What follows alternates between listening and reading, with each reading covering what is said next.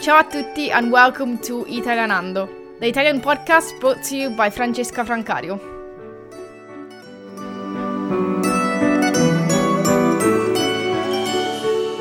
Hello there, I'm Francesca and welcome to the first episode of Italianando. We'll be talking about Italy and Italian, the language, the people, the traditions, and so much more. There's honestly so much to talk about Italy, I wouldn't know where to start, but I'm so, so, so excited to start this journey with you. I'm Italian myself and I'll be taking you on a discovery journey across Italy, traditions, and all those beautiful things. So, this is my podcast. I do also have a blog and I make videos on YouTube. So, feel free to follow me uh, there as well if you want. So I'll be sharing interesting information about Italy and Italy's behind the scenes, if I can say so myself, because you know, being Italian myself, I feel like I'm a little bit, I know what's going on, you know.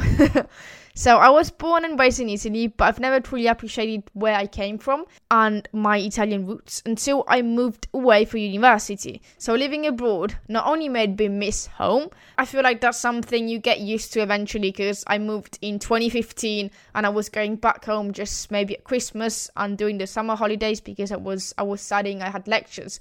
So eventually you just get used to that and that's fine but it made me miss my country in general. So the warmth of and the friendliness of the Italians, you know, the weather, the food, and the true emotional and dramatic side Italians have, and of course the hand gestures. But surprisingly enough, people here sometimes tell me I don't move my hands a lot. I think I do. For example, when I'm just like on the phone talking to someone, I just move around a lot.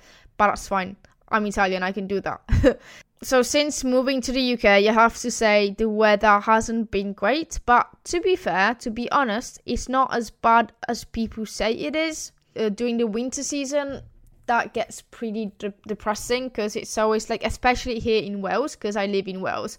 So you can only imagine what the weather's like here during that time of the year. But yeah, I think the weather is probably the thing I miss the most because now these days the weather's been beautiful, and I'm like, what is this even the UK? Is this even Wales?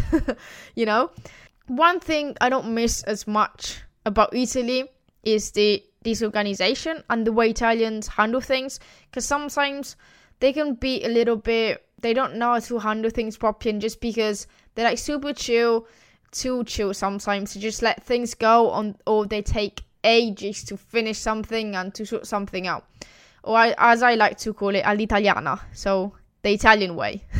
There's really a lot to discover about Italy. So the, the festivities, which in Italian are called sagre. These are like typical villages celebrations. And there's honestly there's a ton of them. And they all revolve around food to your surprise. the dialects of each region, because some of them sound like a completely different language.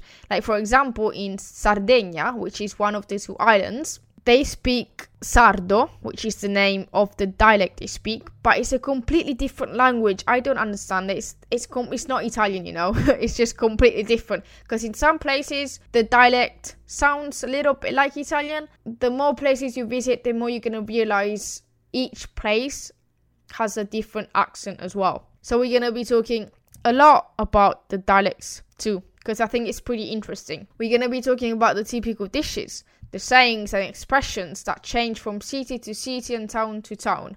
Arts and architecture are one of Italy's biggest achievements in history, just because, you know, the country was home to some of the most famous artists and architectural movements. There's honestly a lot to talk about, and I feel Italy being so rich of everything there's a lot of things not many people know about and it's always nice to share where you come from and the traditions you know I think it's a good way to sharing your own culture and to make everyone part of it.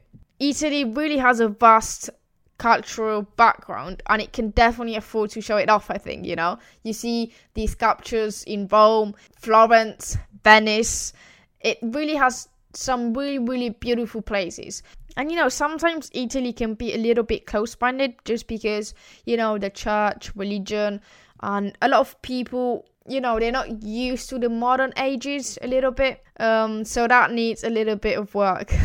Italy though is such a beautiful and varied country and i can't wait to take you on this digital journey with me across italy from no- north to south to the islands and everything that involves Italy and the Italian language, culture, food, traditions, everything, everything, everything. So stick with me, follow the podcast, and you'll see you're gonna have so much fun finding everything about Italy from an Italian herself. So thank you so much for listening, and I'll see you next time in another episode. Ciao, ciao.